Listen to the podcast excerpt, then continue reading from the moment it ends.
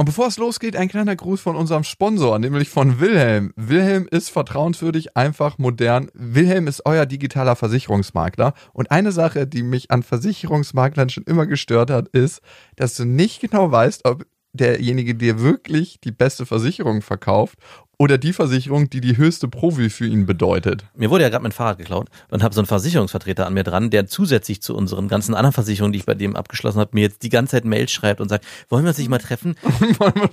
Versicherungsmakler sind wie Kaugummis am Schuh. Und der hat mir dann letzte Woche geschrieben um 16 Uhr, meinte, was ist jetzt mit dem Termin um 18 Uhr? Ich möchte sehr ungern einfach nur vor ihrer Tür stehen. Und ich hatte diese Mail gar nicht gecheckt und dachte so, what? Wenn ich dem jetzt nicht geantwortet hätte, wäre der einfach vor meiner Tür gestanden. Hat ein bisschen was von den Zeugen Jehovas mit Wilhelm verändert sich das. Ladet euch einfach die App herunter und da könnt ihr dann eure aktuellen Versicherungen eingeben. Zwei Klicks bedeutet das pro Versicherung und dann kann das von Wilhelm optimiert werden. Und dann gibt es eine kleine Analyse und eine aktuelle Versicherungssituation und dir werden dann Versicherungen empfohlen, die Sinn machen für euch. Und das Schöne ist, Wilhelm sucht unabhängig aus 160 Versicherern die besten Versicherungen für euch raus und ihr könnt ganz einfach euren Versicherungsschutz verbessern und bis zu 50 Prozent sparen. Und falls ihr eine Kfz-Versicherung habt, mit der ihr unglücklich seid, könnt ihr jetzt gerade wechseln. Und wenn ihr jetzt wechselt, ist es bei Wilhelm so, dass im Schnitt durch Wilhelm 83 Euro jährlich gespart werden. Wir haben natürlich auch noch einen Gutscheincode für euch. Den findet ihr unter fragwilhelm.de slash beste Freundinnen und dort bekommt ihr einen 50-Euro-Gutschein, den ihr dann auf den gängigen Einkaufsportalen einlösen könnt.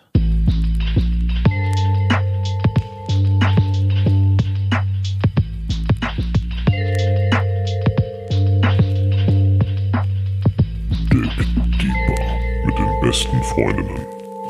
Dick Deeper. Hm. Ich habe auch gleich die erste Frage für dich. Was war deine übelste Fehlinvestition? Du. ich investiere in Menschen und bereue es ständig.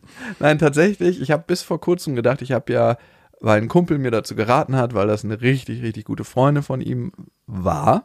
Hm, ist seine wahr? beste Freundin, yes, war. Hm. Habe ich in ein Startup investiert, was ich eigentlich niemals machen würde, weil das so richtig mit einem hohen Risiko behaftet ist. Natürlich, ich kann niemals nie sagen, weil naja, ich glaube, manchmal glaubt man einfach in Ideen und findet die Idee gut und dann ist es gar nicht so wichtig, macht man da jetzt mit Geld, sondern man findet das an sich super. Und das war so ein Startup und es stellte sich heraus, dass sie uns von vorne bis hinten beschissen haben. Also eine Sache, die die zum Beispiel gemacht haben, ist, zu der Zeit, als Investoren von außen kamen, haben die das Startup immer extra teuer bewertet, damit die Prozente, die Außenstehende kaufen, sehr, sehr teuer sind. Natürlich. Und dann sind die nochmal neu eingestiegen und dann haben die extra den Unternehmenswert runtergesetzt, damit die günstiger einkaufen können. Nice. Und letzten Endes dachte ich, das war meine übelste Fehlinvestition, aber es scheint sich gerade zu wenden, das Blatt. Und letzten Endes sind das dann die Mhm. Menschen, die dahinter stehen, wo ich dachte, ey, ich habe euch irgendwie auch damit unterstützt, damit ihr mich am Ende verarscht. Ja. Also, oder es zumindest versucht. Und wenn ich ehrlich bin, sind es dann Menschen. so bitter es klingt. Was war deine übelste Fehlinvestition? Ich kann da leider nicht von Geld sprechen, weil da gibt's eigentlich keine. Ich kann nur von Zeit sprechen. Ah, okay, ja. Da fallen mir zwei. Wow, das ist eigentlich das Ding. Ja.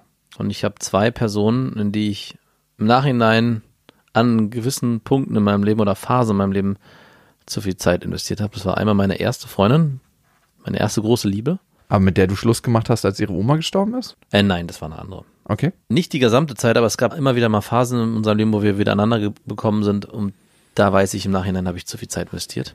Nochmal kurz dazu. Glaubst du, du hättest heute den gleichen Blick darauf und wärst dir über dein Verhalten so klar, wenn du diese Zeit nicht investiert hast? Weil das sagen wir ja oft mit einem Blick auf die Vergangenheit, wo wir immer schlauer sind. Ja, glaube schon. Weil ich schon damals in der Zeit so ein Gefühl hatte, das ist verschwendete Zeit, aber ich hatte immer die Hoffnung, dass es zu einem Ergebnis führt, womit ich dann glücklicher bin.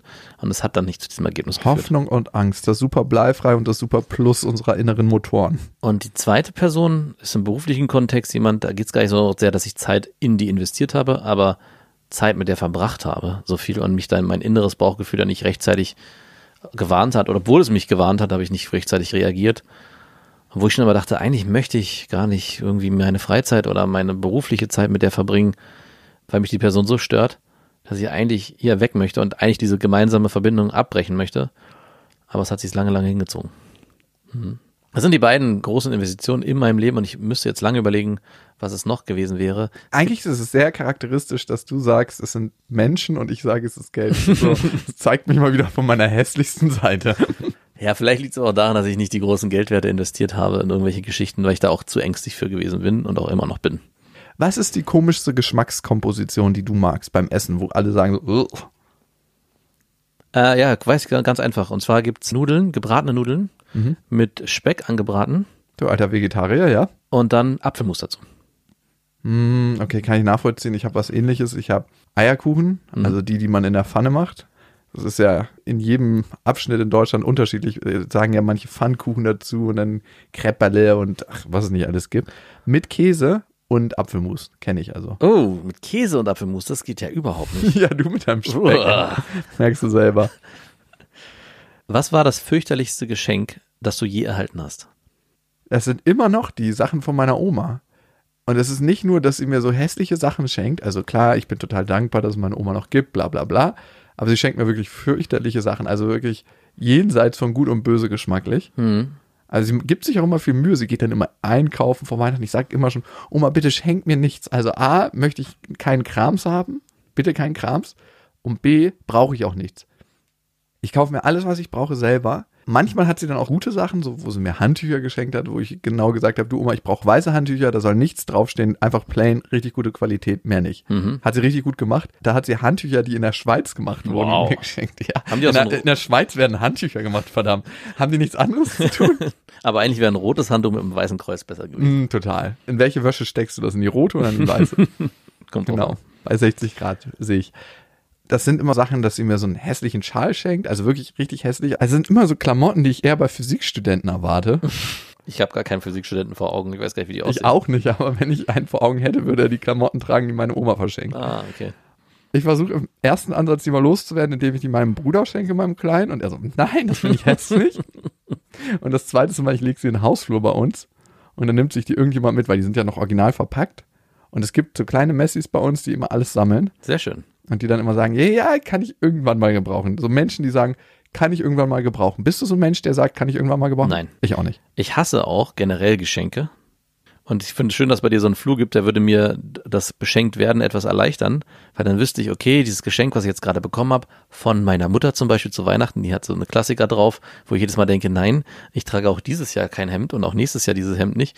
Und diese Dinger landen dann meistens im Müll, weil sie auch nicht mehr umgetauscht werden können, weil sie meistens auch reduziert gekauft wurden im Sonderverkauf. Aber generell ist das fürchterlichste Geschenk für mich eigentlich, mir überhaupt was zu schenken, wenn ich sage, ich möchte nichts geschenkt bekommen.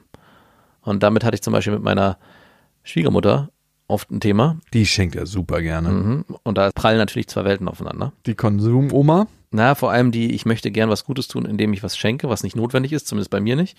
Und derjenige, der sagt, hey, ich will auf gar keinen Fall Geschenke, weil die meisten Geschenke, die ich haben will, kaufe ich mir dann selber. Somit sind alle, die ich bekomme, Verschwendung von Ressourcen, Geld und Zeit. Der einzige, von dem ich mir was schenken lassen würde, wärst du. Ich Arschloch. Warum? Ah, nur so. Ich weiß nicht, bei dir habe ich, hätte ich kein Problem damit. Kommt aber auch ein bisschen drauf an, was es ist. Ja, okay. Was würdest du so schenken lassen von mir? I don't know. Okay, gut. Du hast mir meine Uhr geschenkt. Das fand ich cool. Stimmt. Das war was Außergewöhnliches. Weil es auch was war, was überhaupt nicht zu mir passt eigentlich. Und mir, mir auch überhaupt nichts ausmacht, eine wertige Uhr oder nicht zu tragen. Aber die war irgendwie, keine Ahnung, ich fand die irgendwie stylisch und der Gedanke dahinter war schön.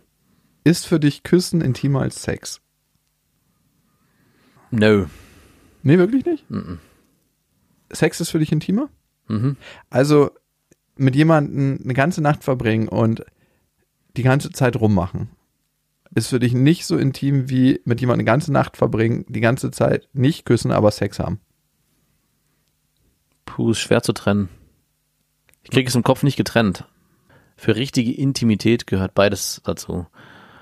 Aber du hast schon recht, wenn ich eins davon ausklammern müsste, wäre wahrscheinlich doch Küssen intimer.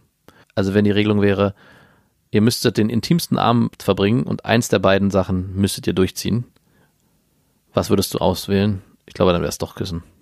Es würde sich irgendwie falsch anfühlen, Sex ohne Küssen, aber Küssen ohne Sex fühlt sich nicht so falsch an. Ja, komisch. Naja, come on. Komisch, Kunststück.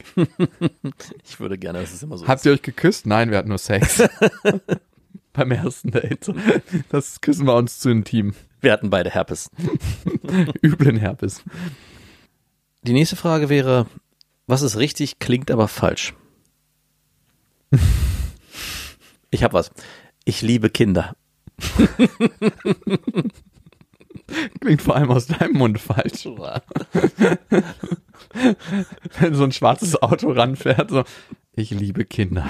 In so einer verkehrsberuhigten Straße und dann ist es der Nachbar und alle Scheiben hinten sind verdunkelt und die Scheibe geht runter so, ich liebe Kinder. Ich habe letztens so ein Bild gesehen, so ein Album von so einem Musiker, der nur Kindermusik macht.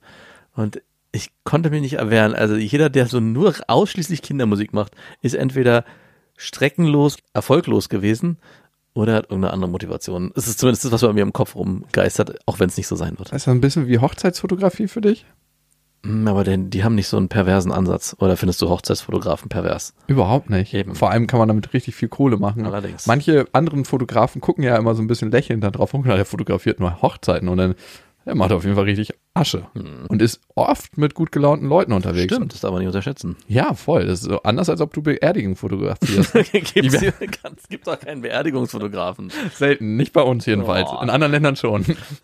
Heute ist das Wetter nicht so gut. Stellt euch mit dem Sarg, stellt euch mal, na, noch mal ein bisschen rüber. Und jetzt nochmal ablassen und wieder hochziehen und nochmal genau diesen Gesichtsausdruck halten.